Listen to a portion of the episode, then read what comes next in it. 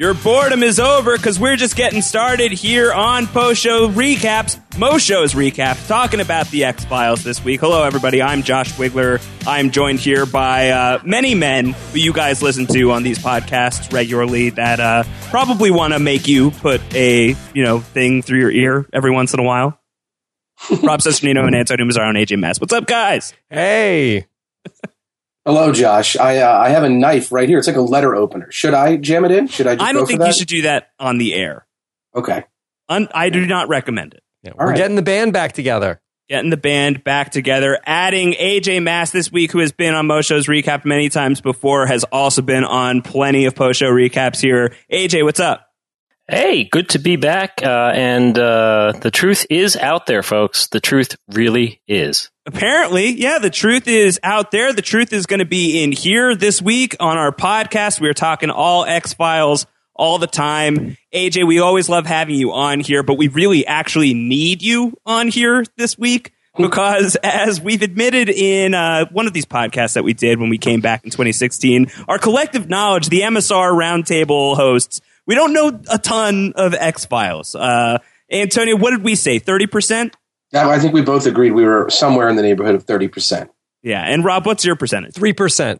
Three percent. Three percent. These two episodes. I saw Josh. one episode in 1994, so 3%. percent Okay, so you've seen three percent X Files.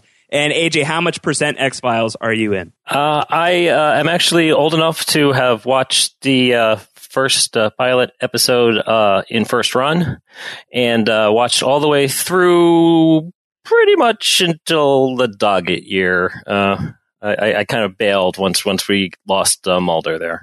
Did you finish the show? Did you finish the series, or were you totally out?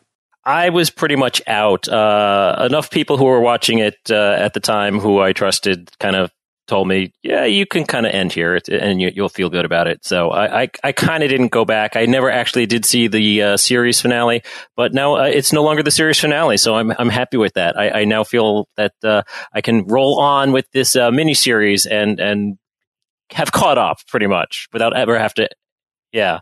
Even the series finale wasn't quite the series finale because they did a follow up movie that I gather everybody loved. Everyone really liked the uh, 2008 X Files movie. Uh, they didn't have me at Billy Connolly. Let's put it that way. I, I tapped out. I just I just never did. I went to see the first movie. I this this this show at the height of the first movie uh, was operating on all cylinders and everything was just like fantastic. Uh, my friends and I would get together. And, and we would have parties and, you know, there'd be much imbibing of alcohol and there'd be much food and, and, and regaling each other stories. But when the X Files came on, we all sat silently for an hour, watched it, enjoyed, uh, and then proceeded with the party once the show was over. It was appointment television at its finest. All right. Well, let's proceed with the X Files party here on post show recaps. We are talking X Files, which just came back this past week. It had been off the air since 2002. It came back uh, for a movie in 2008. Now it's back with six new episodes here in 2016. And Antonio, it's kind of this weird situation where um, X Files came back huge. You know, you can you can speak to the numbers. We were talking a little bit offline before we started here about uh, the ratings on this show, but it's also at the same time I feel like it came back very. I wouldn't even say critically divisive. It seems like most people were thumbs down on the premiere. Yeah, and it's interesting because I don't know how many of these critics were huge X Files fans. Some of them seem to have been, some of them maybe not as much. So I'm not 100% sure what every single critic is evaluating this first episode on, uh, whether it's uh, knowledge like AJ's or uh, some greater degree thereof, or whether it's some lesser kind of bit, maybe like a 3% solution like Rob. But that said, people did watch the premiere, uh, 16.19 million, according to uh, the kind of unsettled numbers, because of course we still have to do a week out with the DVRs and everything. That would mean that it was the highest rated kind of X Files premiere uh, in several seasons for the X Files. And this day and age, 16.19 million people is a lot of people to be watching a television show. So good on the X Files, I guess, for finding a way to make themselves appointment television again. But yeah, the critics were certainly divided. Um, and I think some of the critics had seen the first two episodes, some had seen the first three, uh, some maybe had seen less. So uh, the X Files has always been a show, and I, I think AJ can really speak to this. where its episodes sort of fall into a couple of different categories. Uh, and these first two episodes certainly follow with that kind of format. So I'm not sure if certain critics prefer the monster of the week type, type episodes, if certain prefer the mythology, but the mythology in the first episode super heavy and that could i think turn a lot of people off. If i may jump in just on the ratings thing one thing an important thing to remember is that i believe that this premiere aired as i was following aj mass on twitter they said hey look, can we get this nfc championship game over so we can see uh, scully and mulder pretty soon I mean, that's a, a huge, huge uh, TV audience. It's almost like a post Super Bowl slot for the premiere. So I did it did on the second night come a, a, bit more down to earth. So it wasn't quite the juggernaut it was in the Sunday premiere outing. Right, that's true. There were still, I think, around or, or over 10 million or, or, near to 10 million people watching the second episode. So we did have some drop off, as you say, Rob. Uh, and I think a lot of people maybe didn't even realize, uh, oh, we got another episode on. It's a new episode, two nights in a row. But yeah, we'll see how it continues because I think this uh, these first two episodes were a little bit of good, a little bit of bad uh, and that seems to be the general consensus. So yeah. Um, AJ, what's your take on the premiere of the miniseries of the six episode miniseries as a big fan of the show? Because Antonio and I, we were texting yesterday after we had both watched the premiere, and I think Antonio, you, you agree with me. It's kind of like I, this doesn't seem that bad, uh, but maybe it was because you and I don't have a deep, deep connection with the show, and we also got feedback from someone not AJ but KJ KJ had written into us and said, I hope you guys are watching X Files. I'm not an original fan, but I know as much about it as the average nerd. And the first episode was engaging. Uh, but I forgave it because it was a, a, reboot pilot needing to cover a lot of ground about the expositional rants. Uh, this series is dope, according to KJ. What is it according to AJ, who is a big X Files guy? Well, just having Mulder and Scully back on my TV screen and interacting with each other, I think they're just great characters, and the chemistry between uh, Gillian Anderson and David Duchovny when it's on is electric. And it was just really great to see them back together. In terms of the story, uh, the opening sequence and montage was already full of such uh, retconning of the of the story. Uh, not not major, but it, it seemed to be inconsistent with the mythology as the series uh, left it off. And for me, that was disappointing. But I also understand that enough time has passed, and I'm willing to to overlook it. Uh, I think a lot of people who are critical of the episode probably weren't as willing to overlook it. I mean, there were many, many episodes over the course of, the, especially the second half of the show's run, where we saw aliens and we saw uh, spaceships and and so aliens did exist and for the first episode to really focus a little bit on uh, Mulder saying, oh, "Gosh, Scully, maybe it wasn't aliens ever. Maybe it was always the government." It it just didn't ring true for me, and it kind of felt like just a, a revisionist history that didn't quite fit. But that said, I still enjoyed seeing the characters. Um, and by the time episode two rolled around, that was very much in line with, with the X Files I knew uh, in spirit and tone. Uh, and I'm really looking forward to episode three, uh, even more so. Uh, we can get to that later, but uh, the, the type of episode that episode three is uh, is my favorite type of X Files episode. So I'm very looking forward to it. Can you break that down? You know, types of X Files episodes. I think for people who don't know the show super well, that might sound confusing. I know what you mean. Um, but but what was you know in terms of structure, in terms of format, in terms of the way this story or at least this world unraveled on the X Files when it was on back in the '90s through 2002? What were the types of episodes you would get into with the X Files? Yeah, well, you know, most shows are procedurals where you know you don't have to watch from week to week. Uh, you know, your your Criminal Minds, your CSIs. You what you you come in, you see the first scene is kind of like this mystery. Uh, someone's killed. Uh, on the X Files, that someone is usually killed in a supernatural or monster related way.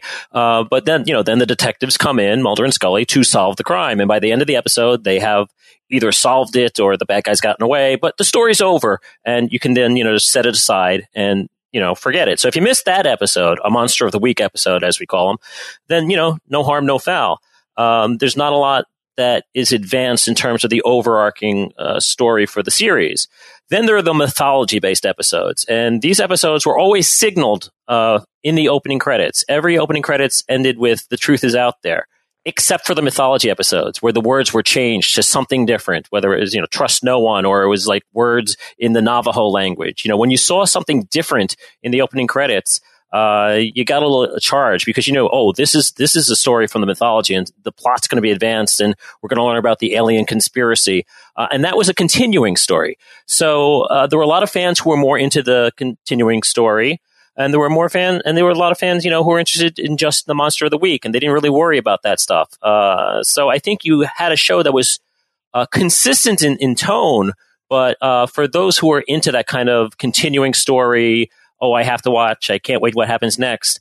There were two types of episodes there. And then there was the third type of episode, which was generally just the the oddball episode or the comedy episode where it wasn't even a monster of the week. It was just this absolute tone breaking, tone shifting, whether it was just complete comedy or, you know, they did one episode where it was as if it was a comic book.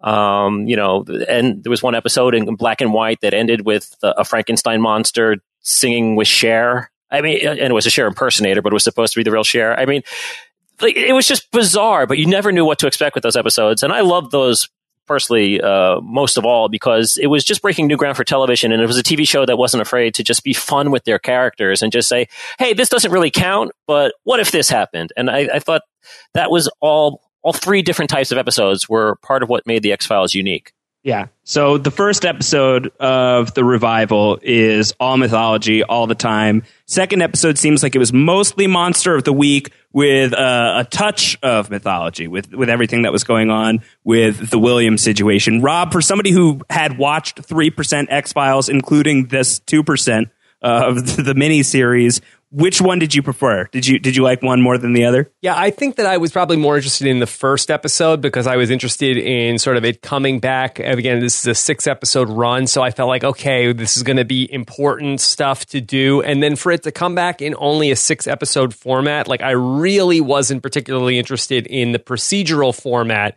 in terms of why are we wasting time here if we only have six hours of X Files? Why don't we just tell one story the whole way through? Right, Antonio. How about you? Yeah, I I think that that, it, Rob makes a very valid point, and I'm not sure exactly how. Uh, AJ talks about how the third episode is probably more in line with the kind of oddball, off the wall, uh, fun kind of episode, and that's fine. Uh, and my my understanding is that the sixth episode is also going to be a mythology episode, meaning four and five are probably somewhere uh, I'm not sure if they're going to fit in the myth arc or if they're going to be monster of the week or uh, if they're going to be oddball or what they're going to be. But um, I kind of agree with Rob that uh, I would probably have preferred to see sort of a, a mini series that that kind of played out, but that's not really the spirit of the X Files, as AJ was kind of articulating. Uh, the spirit of the X Files was to be this show that kind of hid in all these different different ways, and uh, different fans of the show were pleased by different things. So it makes sense if they're doing fan service that they're going to have Monster of the Week stuff when they bring it back, that they're going to have oddball stuff. Uh, and I think more than anything, I'm pleased at least that the show seems to be wanting to do that fan service uh, in the return, and it is not just trying to uh, grasp for new viewers. Uh, that it's not forgetting the people uh, and trying to do a little bit for a lot of the people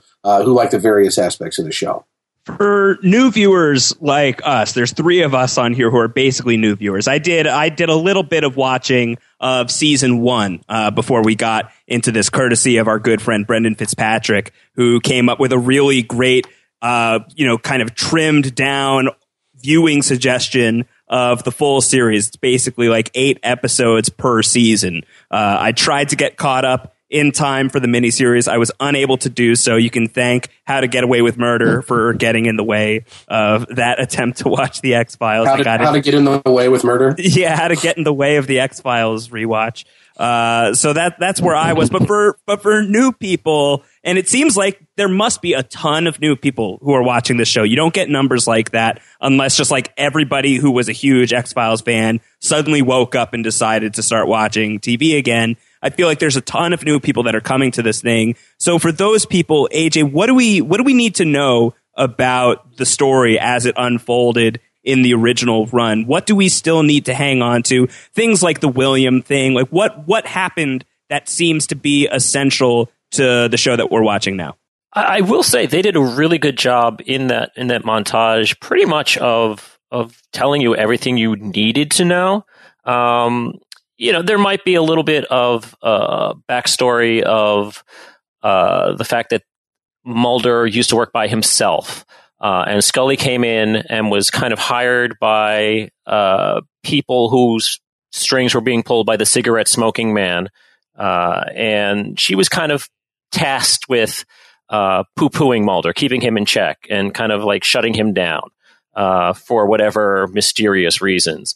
Uh, and but over time, because Scully was such a uh, a uh, dedicated agent and an honest person, uh, she grew to understand that Mulder was actually not so delusional after all. And they kind of teamed up, and the two of them began working against the powers that be and the puppet masters behind the scenes. So, I mean, that's kind of where it it went. I mean, in terms of the mythology, there was a lot of nonsense and, and, and it contradicted itself a lot. Chris Carter uh, created a great world and great couple of characters, but his ability to juggle all the balls of this conspiracy that was going on with the aliens, and there were different types of aliens, and there was black oil, and there were there were honeybees. I mean, it was just very confusing, even for someone who watched all the time and and likes this sort of thing. So I would say you really don't need to know anything uh, that you haven't seen in that first episode. I mean, they explained the whole, uh, you know, kid being put up for adoption pretty well, and and I that wasn't even a major uh, part until the very end of the story anyway. So I, I, I think you are caught up. The one thing I would suggest if you're going to watch an episode uh, in advance of the last uh, four episodes here, uh, watch an episode called Home because uh, there's an episode, episode four in this limited run is called Home Again, uh, and I can only imagine that it's going to be a follow up to that episode. So you may want to check that one out, but uh, do it uh, uh, long after you've eaten. oh boy, that sounds ominous. What is? What are we getting into with Home? In I can, uh, I can I can set that up. I've I've watched Home. Yes, uh, I think Antonio. I think that's probably your neck of the woods, kind of setting up. uh oh. Uh oh. Hey, AJ, what color is that neck? Um, no, I uh, yeah, it might be a little red, like my face is right now. Yeah, the uh, Home is uh, Home is a little bit maybe True Detective season one, a little bit Buckner family from Cabin in the Woods. there there is a family that is in a rural Pennsylvania town uh, a town seemingly untouched by anything dark or uh, sad or scary, uh, but this family is uh, seemingly inbred over generations, and that inbreeding has just caused them to descend into more and more kind of feral states. And they are, uh, it, it's a pretty brutal scenario when you really step back and think about what's happening uh, in the episode of Home. and the, AJ points out that there are these, and Brendan Fitzpatrick's kind of cold list really hits on some of these big episodes. And that, because they were big episodes and notable episodes, those are the ones that I've kind of cherry picked and already looked at a lot of those. And Home is certainly one. We had a thread at, uh, at the Rob has a website uh, kind of patron group where people were talking about uh, the X Files, and everyone just said, "When I saw Home, I was terrified. Oh my gosh, I saw Home and I couldn't sleep at night." So there, it's one of those notorious X Files episodes uh, with uh, the kind of inbred family uh, that causes a lot of people to really uh, have issues. Uh, so really looking forward to Home again for sure. That's right, Antonio. That's right. oh my god. I'm not even sure which of the three that was. It's terrifying. Could be any of us. Yeah the truth is out there. That's the great thing about the X Files, right? Is that there are these just high watermark episodes that are great.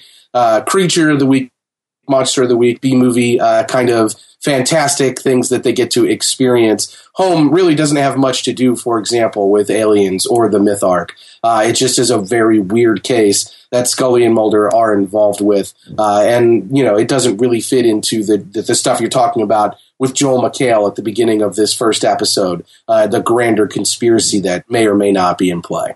Rob, how did you feel about Joel McHale?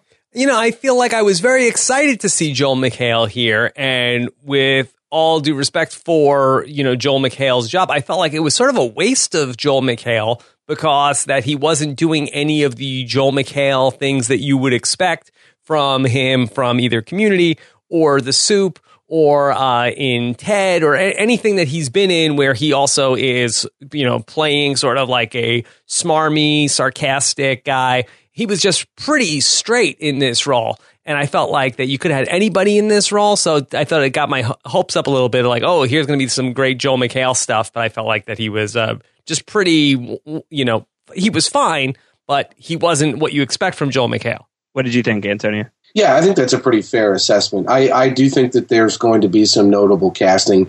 If you go back, Josh, and you do complete uh, any large percentage of the the cold list, even uh, from the X Files, you're going to see a lot of great, not even just that guy actors. I mean, very famously, Bryan Cranston uh, appears on an episode, I believe it's called Drive of the X Files, uh, that inspired Vince Gilligan, who was a writer uh, for some parts of the show, to realize that he could cast Bryan Cranston in that kind of role. Uh, that he cast him for in Breaking Bad. Uh, that was the inspiration for seeing Bryan Cranston as Walter White. So you're going to see a lot of great actors or notable actors uh, in sort of bit parts in the X Files. Uh, so I think it is in keeping with that tradition that we see a kind of a person like Joel McHale seemingly underused or maybe not giving us exactly what we expect. Um, it, it is notable for I think the X Files to use kind of key character actors or key roles here. Um, this talking head kind of web talk show. Uh, it's something that Joel McHale is familiar with, certainly. But I agree, he he didn't get to do much, and it could have been really anybody playing that role.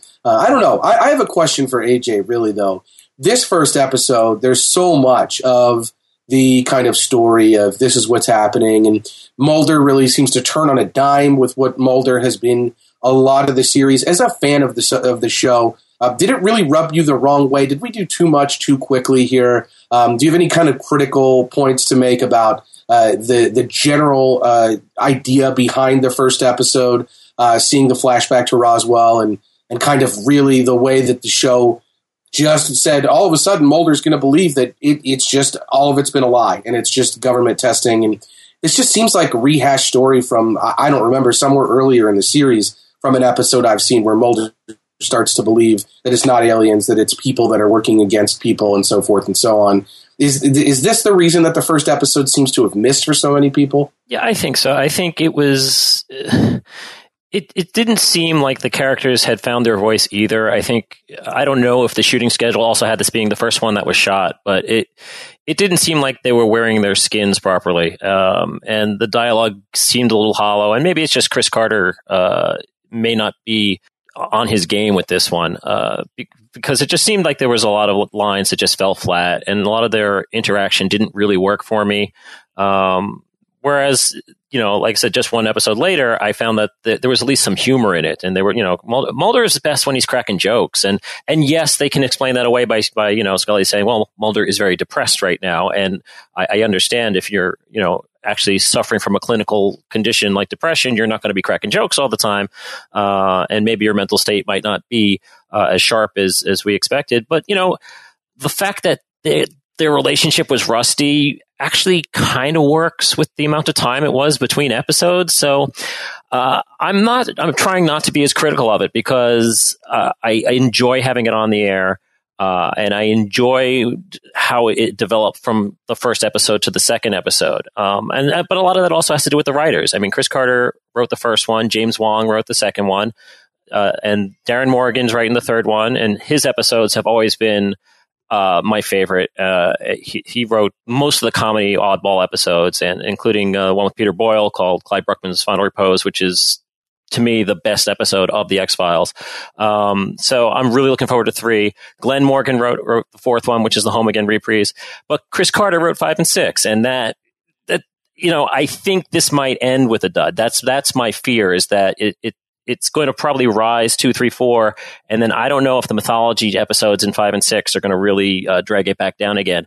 Um, and and I think David Duchovny's uh, as an actor, I don't think he's he's Mulder anymore in many ways, and I think that. Uh, that might be dragging it down. I, I, don't necessarily think that Gillian Anderson is playing Scully the same way she used to play her either, but um, she's done a lot of work. There's a British show that you can stream on Netflix called The Fall, which uh, she plays a police uh, detective, and I, I, I, basically see her playing that character in, in, this, but it's a very similar character, so it works for me. I was going to ask you about AJ about um, your take on Duchovny as Mulder and Gillian Anderson as Scully here in the revival. I was watching this with my wife last night with Emily, and we had been watching, you know, the older episodes together as well. So we went through our abbreviated season one together, and we were really loving the show. The chemistry between the two of them was so much fun. And then the the premiere, I, I did think, and even in the second episode, I'm I'm good with what Gillian Anderson is doing as Scully. I still think that she's terrific. But Duchovny does look a little. He looks like Sleepy Mulder. He's not Spooky Mulder anymore. He's You prefer, yeah, you prefer older Mulder, is what you're saying. older Mulder. He's like he is old. Older Mulder is Sleepy Mulder. Younger Mulder was Spooky Mulder, and it really does feel to me. I'm curious for your take, AJ. Do you think that is his heart just not in it? It kind of seems like he's just sort of he's just sort of there.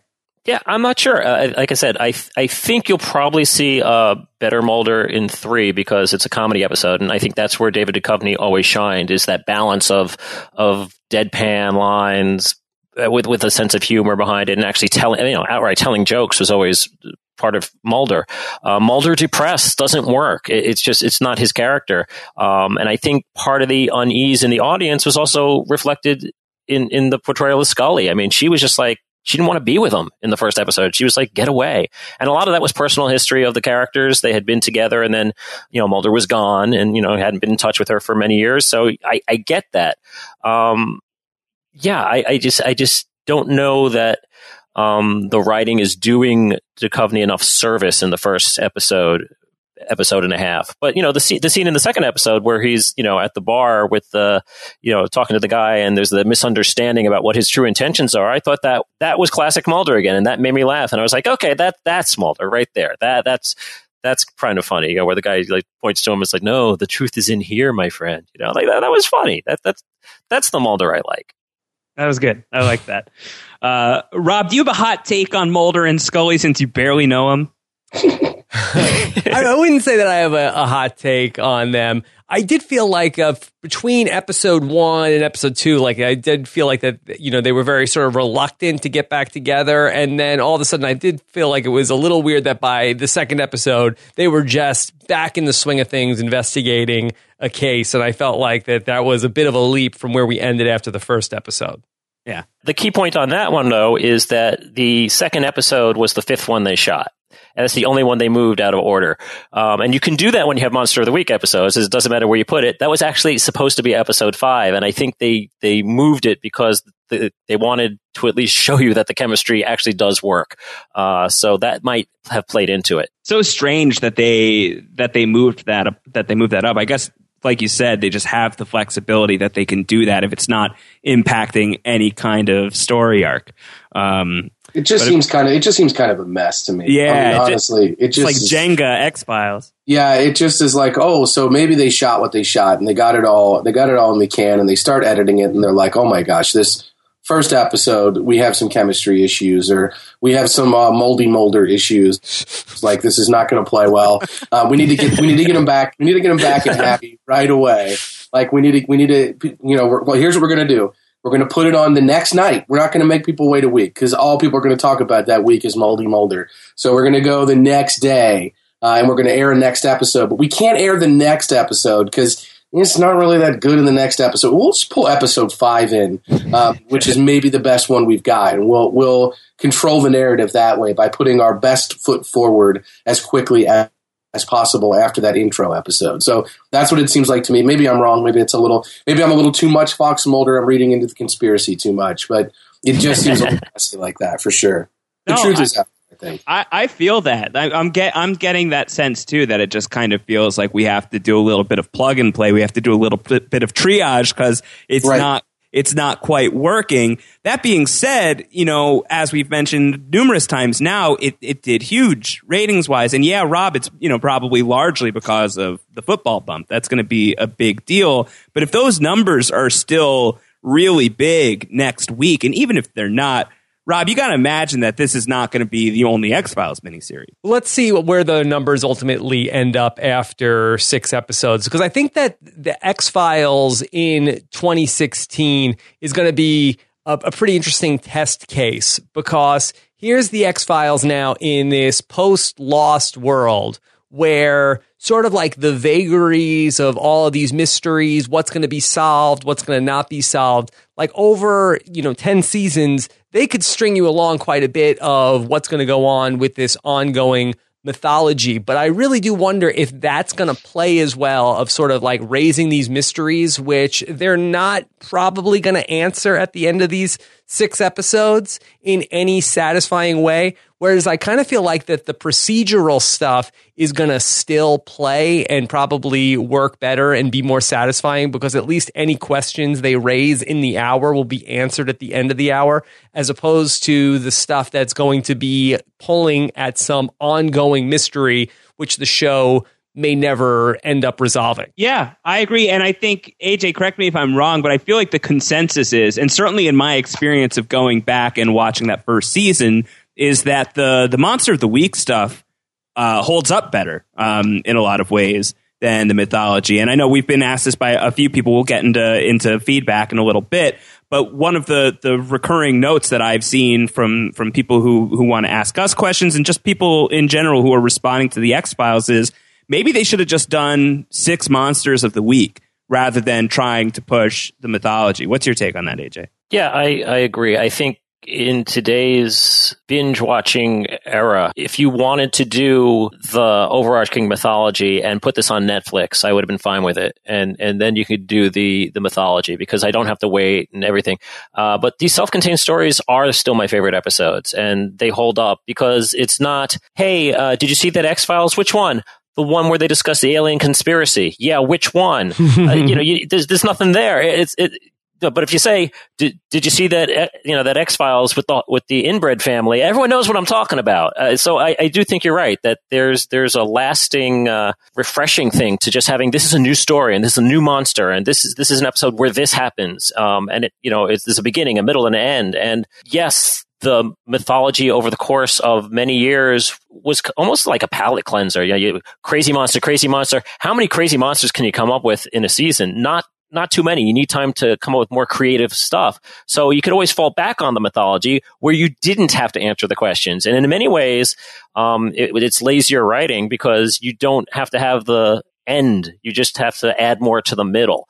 So I, I think you're right that uh, the staying power for this series is definitely in terms of the monster of the week. And I do wish they had done nothing but monster of the week. Antonio, how have you been going back and watching any old X Files? I know that uh, you'd paid attention to our good friend Fitzy's list. Yeah, and I pulled through a bunch of those, and I and I looked at the kind of synopsises on a lot of them and realized I'd seen a fair amount. Like I said, because I'd always been kind of a cherry picking viewer of the X Files, just kind of pulling the episodes. Because to me, the monster of the week stuff, it's fine. Uh, some of them are better than others, obviously but I don't need to watch a show like that. I was a big fan of Fringe, and Fringe really struggled with the mythology versus monster of the week balance. And then finally, Fringe decided, forget it, we're all mythology.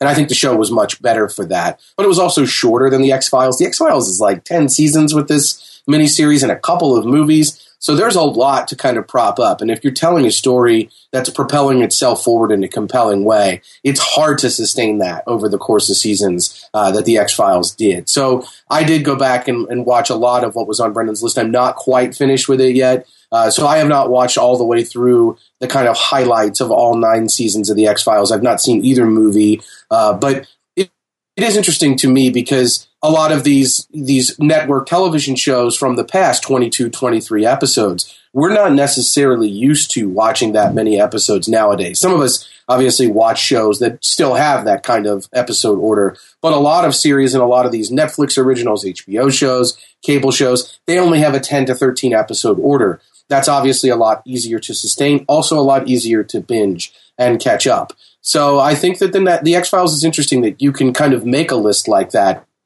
and say, if you watch X number of episodes here, you're not really missing out on anything. You can watch this number of episodes and, and you're really, you've got the experience down pat. And I think that, that that's good for the X Files, but it also shows that there's a lot of weight in a lot of these seasons. Uh, and it also shows, I think, that they probably had to write and rewrite. And AJ was talking earlier about all these things and serums and injections and uh, you know viruses and the the general myth arc of the show gets very complicated. And you know we have the JFK style monologue in this first episode, uh, where he's just sort of you know vomiting through all of it uh, in the span of about you know a minute and a half, right. uh, and it's fascinating to see that all play out because that's sort of a, a like a one and a half minute binge of everything that the show has covered before uh, in terms of the myths. So that is a it's an interesting kind of look at the way the show can be taken in uh, and the way that we take shows in now it's fascinating. Rob, you mentioned the AFC Championship game, the NFC Championship game.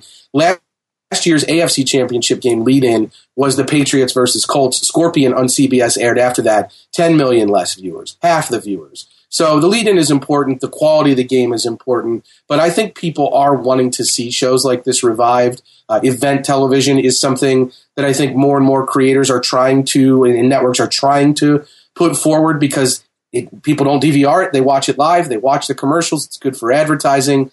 Uh, so I think that this is the success of this show, and we'll we'll see what it is after six. But I think the general success of this show is only going to lead to more things like this, not less.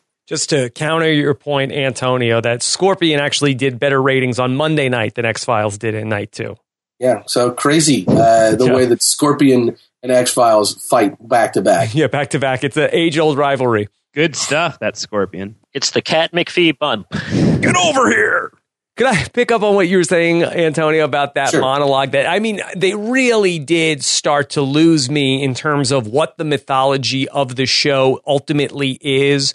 With that like two minute period where we went through everything of like, can't you see that Roswell? And then there were aliens because of H bombs, and then 9 11 uh, and consumerism and, and people are eating fast food and global warming and then the Illuminati. Of course, like we were like, wait, what, what are we even talking about?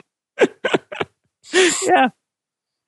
Yeah, it was easy to get lost in a lot of the, you know, the dialogue, which, you know, from what I've watched, AJ, you can speak this. That feels fairly par for the course with X Files, just getting really lost in its own wordiness. Yeah, the X Files mythology. Uh, I, think I think there was a lot of it suffered from a lot of that kind of lost syndrome, where because it didn't have an end date, it didn't know when it needed to wrap it up. And the whole point of the X Files mythology was there was this conspiracy that you could never get to the bottom to. Uh, so because of that, it just started spiraling deeper and deeper uh, into eventually became self-contradicting plot points. And you know even the most ardent fan who was trying to figure things out was getting completely confused by this. So yeah you know it, it, it collapses under its own weight after a while. And i, I think to just simplify it to to the bare bones here and say, look, uh, aliens landed at Roswell and there's a conspiracy going on, and you don't really need to worry too much about it because we're never going to get to the bottom of it. Don't worry about that. It's just kind of the framework for the show.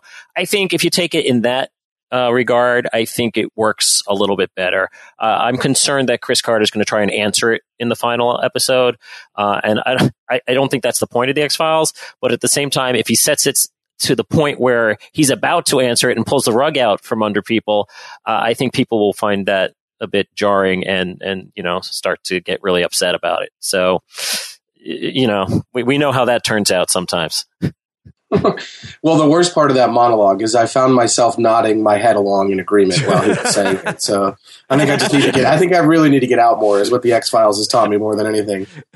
yeah, Antonio, that's that's a good lead into taking some of the questions from people who wrote in. And Dave Backer had written in and says, "Is the X Files a fit for where society currently is in the 21st century?" Uh, so I mean, you were nodding along. I absolutely was. And and you know, Mr. Robot, the show, Josh, that you and I both loved, I know uh, from the first season, taps into a little bit of this, right? Uh, what's going on behind the scenes? Who's really pulling the strings? At, Evil Corp, you know, Evil Corp, uh, you know, whoever it is, right? And this is a, this is a thing that's out there uh, in the zeitgeist right now. Are these conspiracies and uh, you know, Bernie Sanders is running his whole presidential campaign on, uh, and I'm not getting into politics, but I mean, this is part of what people are talking about is that maybe things are, if you look at them differently in society or events that happen, if you if you choose to look at them with a different lens, then you can actually see what many people believe is the kind of underpinning of events that have happened. And so the X Files kind of meta story is to draw all of these things together and say they're all connected. It's all a big web. Like there's all these things that have happened, and you know there's this group of people who are dominating and ruling, and uh, they've been that way throughout. But I thought it was really funny that um, Laura Maria Olson had kind of left us a comment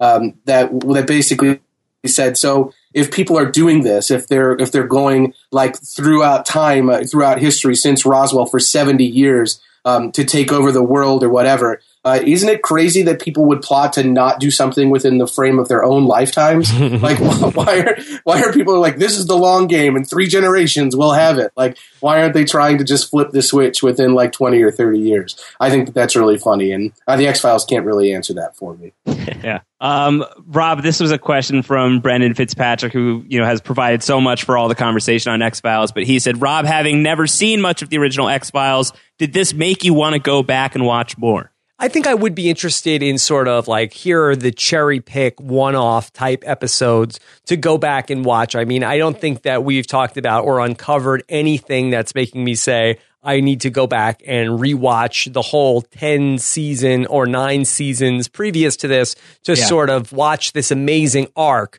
because as I think we're sort of discussing it, it, the whole thing is a bit of like a MC Escher drawing where, you know, it's just you really uh, like you think you're following the thread of something which ultimately does not go anywhere from what from what I understand. But in terms of like one offs, I, I think that there's a bunch of things that were talked about that I would love to sort of just watch as a single hour of television. AJ, what are your recommendations for that? I mean, we've got a big list from Brendan Fitzpatrick, which we'll post on postshowrecaps.com, but what are like the top three on the board AJ Mass recommended one off X Files episodes that you got to go back and watch? Uh, I, like I said, I, Darin Morgan, any of the ones that he wrote, he didn't write too many, um, but they're all knock out of the park. Uh, so certainly Clyde Bruckman is, is, is classic. Peter Boyle is like amazing Emmy winner for that episode. It's fantastic. Um, there's Jose, Jose Chung's from Outer Space is very funny episode. Uh, it, it, it lampoons. Is that like Tricia Tanaka is dead? It yeah, in many ways, it, it's it's very like that. It's uh, I, I, don't want to spoil that one. That one, that one, you just kind of have to watch. Uh, it's it's it's it's a classic one. Uh, certainly, that one makes me laugh in, entirely. There's a really uh, cool episode. I forget which what the title is, but it's it's an episode where um, the cigarette smoking man spends the entire episode trying to sell his uh, his novel uh, and it's it's it's a character piece just focusing on the cigarette smoking man. And uh, it in the course of it, we learn that he is actually behind every conspiracy in, in the history of mankind himself, including the Bills losing the Super Bowl four times. Uh, it's it's it's the the big punchline is that he's like the Buffalo Bills will not win the Ouch. Super Bowl when I'm alive, uh, and and but it's a, it's a, heartbreaking episode. It really humanizes this monstrous character um, because all he wanted to do all all his life was be a successful uh, novelist, and and he's stuck. He's the most powerful person in the world, and, and yet he can't sell a novel, and that like that that kind of is uh, it's heartbreaking. That's a really good episode as well. Um, yeah, there, there's a lot of standalones, but I think like just go through the Darin Morgan library. See, written by Darin Morgan. Watch it. it it's a guaranteed home run. Can I, Rob? Can I give you a back-to-back recommendation of two episodes that you should watch? Okay. Based on on my experience, watch Squeeze and Tooms uh, from season one, which is about Horace Goodspeed from Lost. Oh, as uh, a really, really effed up kind of mutant thing that's really gross and likes his own vomit a lot. Okay. So go go. that sounds up my alley. Yeah, it's good. I really I liked think, it. I was I thoroughly grossed out. We caught a glimpse of Tooms in the uh, first episode there, uh, just right at the beginning. So yeah. Um, I think that those are probably pretty notable ones for sure. AJ, is that one with Peter Boyle? Is that the same as the Frankenstein one, or are we not that lucky? No, we're not that lucky. no, that that the Frankenstein one is uh, uh, something like the postmodern Prometheus or something like that, um, and it's a good one. It, it, it's a good episode, but it's very different. It's off the beaten path. Uh, you know, if you want to see one that's sort of uh, this one called Beyond the Sea, which which is is really good. Very, very character driven between Mulder and Scully. Uh, but like I said, to me, I always enjoyed the oddballs, and I always enjoyed the ones that didn't take the show so seriously. Uh, so basically, if Chris Carter wrote it, I probably didn't like it uh, so much because he was very serious and into the mythology. But when you have uh, Darin Morgan's episodes, when you have the ones written by Glenn Morgan, James Wong, those episodes are, always, are always uh, really good as well. Uh, and those are the writing teams that I, the writers that I really uh, enjoyed immensely.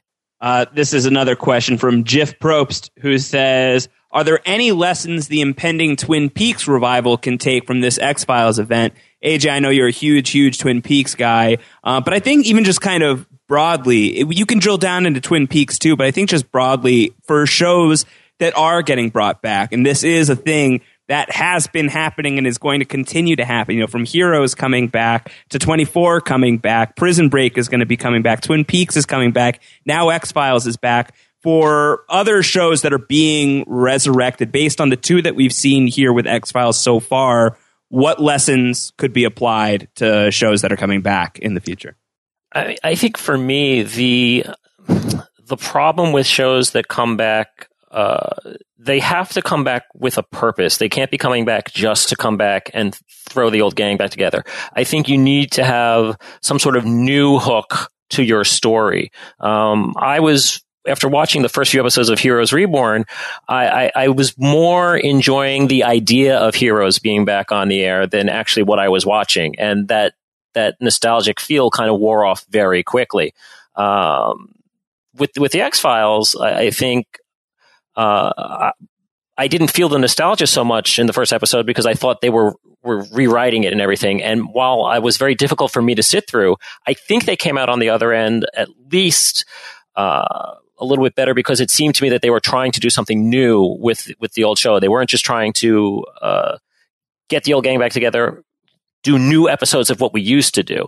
Um, Twin Peaks, when it comes back, it can't just try and be quirky and and and just pick up where you left off. It's 25 years later. There's a different sensibility. You have to be aware of that and uh, do the show, keep the characters, keep the feeling of the show together, certainly, but do it in today's, uh, you know, environment. And I think Heroes didn't do it. Heroes was still trying to do Heroes, um, and it didn't work. Well, it's hard to really take too many generalizations away from the two hours of X Files that we've seen because it really hasn't been borne out. I think that we're still even trying to suss out whether or not this has come back and been a huge hit or if it the audience is going to sort of peter out by the end. But I just think that, you know, the takeaways are for me that they should probably like in watching these two episodes is that I think you want to have a strong story that you're telling, and then just to sort of just be like feeding us more and more stuff that just to sort of like get us like enveloped in the mystery. It's something that we talked about so much with Lost versus the leftovers, where the leftovers sort of like made a conscious decision to say, hey, we're not explaining anything. And I think that the X Files sort of just by its tagline, the truth is out there, almost implies at some point it's going to be giving you answers, that the answers are out there and we will be getting them at some point. And I think that's a bit of false hope for the audience that's going to be following this. Do you believe that we will get the answers? I do not. Do you, do you want to believe? I want to believe, but I have a feeling that the truth is never coming. Uh huh. Is that fair, AJ? Yeah, I, I, I, think it's I think it's fair to say that when you promise the truth, uh, that the, by the end of the series you're supposed to get the truth. But I think with X Files, uh, I, I, think there was always that one hurdle. Then when they think they had gotten to the answer, there was always one more curtain to pull back. So I think in terms of the X Files, uh, I'm not expecting the answers because I think the X Files has said, you know, in, in the X Files world, yeah, Mulder thinks the truth is out there, but it's also out beyond your grasp. So I, I think by saying true to that, they're not going to give the answers. I, I think the X Files loses if they give the answer because I don't think it would be satisfying. Um, any final hot takes on X Files before we start wrapping this thing up? AJ, any any final final thoughts on the return of a show that at least at one point in your life you held near and dear to your heart? Uh, like I said, it's it's for me it is the nostalgia is great, but it's more than that. Um, it's they're they're trying to have fun with it. I think uh, I didn't particularly love the retconning of the first episode, but like I said, they had to do that because it the storylines that were going on wouldn't work today. So they needed to update it and change it a little bit. I think for me, the series and whether it's a success or not hinges on the next two episodes, um, because my expectations are really high given, given the writers and the stories that I'm expecting for them. Uh, in terms of episode five and six, if Chris Carter, you know, screws it up, I'm not really going to hold the series responsible. I'm just going to hold Chris Carter responsible. Um, I'm still going to love Mulder and Scully. And, you know, I get to see Gillian Anderson kind of play a pseudo Scully in a show like The Fall. And I highly recommend anyone who's a fan of The X Files and a fan of Dana Scully. Um, watch The Fall. Yeah, she's got a bit of an accent in it because it takes place in Northern Ireland, but um, she's fantastic and she's really just playing Scully. Uh, so it's to me, Scully is one of the greatest uh, female characters ever put on television, and I, I, adore her. I adore Gillian Anderson's portrayal, and um, you know, Scully on TV again. This is a success for me, regardless of what happens. Yeah, I, I was reading a great article from uh, Patrick Klepek on Kotaku, uh, who is talking about uh, the X Files is back. This is like his his big nostalgia thing, and he's so excited that it's here. And then it turned out that the pre- premiere, the headline is the X Files premiere was terrible, and I still loved it. Uh, and an, ex- an excerpt from it is last night's premiere was, was a disaster, a nonsensical script given no help by wooden acting from the two people you figured might be into this, Mulder and Scully. Few plot motivations make sense. Almost everything about the mythology has been tossed out the window. And after spending nine seasons respecting the series defining characters, they've become bumbling idiots. And yet, I could not give less of a shit, and I don't care if it gets better. I'm going to watch and relish every episode with a glass of whiskey and a toast to what it used to be. If the X Files UFO is going down, I'm going down with it. Um, I get the sense that there is a feeling of that too for even people who did not care for the X Files premiere but were big fans of the show. It's just kind of like at least we have some more Mulder and Scully on television. Like even if it's not good, you know, at least those people that I really love are back, and I could kind of give a hoot if it's not great. Yeah, I just think the next two episodes are what I was hoping for in a revival. It's just like I think Mulder and Scully meet the were monsters. The name of the third episode that just screams this is going to be awesome. Uh, and and a reprise of Home with Home again is is since that to me is one of the most memorable uh, X Files episodes of the first run. I think those two are really going to be knock them out of the park home runs. And if, if they're not, then I'm going to be sad and depressed and probably those two judge everything for this revival, whether it's worth it or not. But, uh, you know, I, in terms of X Files as a whole, I don't care. In terms of like these individual moments, uh, uh that's what I hold dear. And I think I'm going to get two more moments out of this, and, and that's worth it. Um, all right. Well, let's let's wrap up here. What are we doing next week, Antonio? What's Mo Show's recap going to be getting into next week? We've talked a little bit about this on uh, Mo Show's recap already. Uh, we had a hashtag based around this but we're going to get really deep uh, into what I think a lot of people are going to be talking about next week, uh, which is the people versus O.J. Simpson, uh, the American crime story uh, show uh, series, if you will, short run here, mini series on FX. Uh, the O.J. Simpson story, a Sharknado J, I believe is how we called it. Um, yes. Although it sounds like it, it might actually be pretty good. Great cast, or at least an interesting cast uh, and we'll see about people having fun with things and like like uh like this. I think the lesson really from the X Files, and it's the lesson from the Force Awakens, is that I think you really have to nail the tone. Uh, and and really be fun with it uh, if you're bringing stuff like this back. And uh, it will be interesting to see how much fun they have with the circus that surrounded what a horrible crime uh, there was uh, in the early 1990s there with Nicole Brown Simpson. Um, people remember the crime certainly, but they remember the circus surrounding it and all the media and all the characters and different people that were in play. So if they have fun with that uh, and they do a fun job of kind of bringing that back to life, I think that it'll be an enjoyable series. Rob, are you excited for Sharknado, Sharknado J2, the second one? I'm very excited for both uh, Sharknado and Sharknado J. What's that? The civil suit uh, documentary that they're going to make on FX. So yeah, I'm very excited for that. Really, you know, it's it's as much fun as you can have with a true crime murder. I think that uh, kudos to FX for finally bringing this uh, to the screen. So very excited about next week's show. I do have w- one last question for AJ before he goes. I want to hear more about the X Files viewing parties that AJ used to have, and I would love to know the Mulder to Scully ratio at those parties. Uh, well, this this was with my improv troupe at the time, and so uh, I would say it was a good 50-50. Indeed, Whoa. yes. Although wow. you know, uh, uh, your mileage may vary. Sleepy Mulder would have had a, a good time at that point. Moldy Mulder. Moldy Mulder too. Yeah, I think that's an easy hashtag. Hashtag Moldy Mulder. Home run hashtag. Good job, yes. Home, Antonio. home run hashtag for sure. If you got to the end of this thing, follow these guys on Twitter. AJ is at AJ Mass. Rob is at Rob Cesternino. Antonio is at AC Mazzaro. I'm at Round Howard. Uh, subscribe to what we're doing here on Post Show Recaps, postshowrecaps.com slash iTunes, and for our most shows recapped feed, postshowrecaps.com slash MSR iTunes. Fun show today, guys. Talk to y'all again soon. Bye.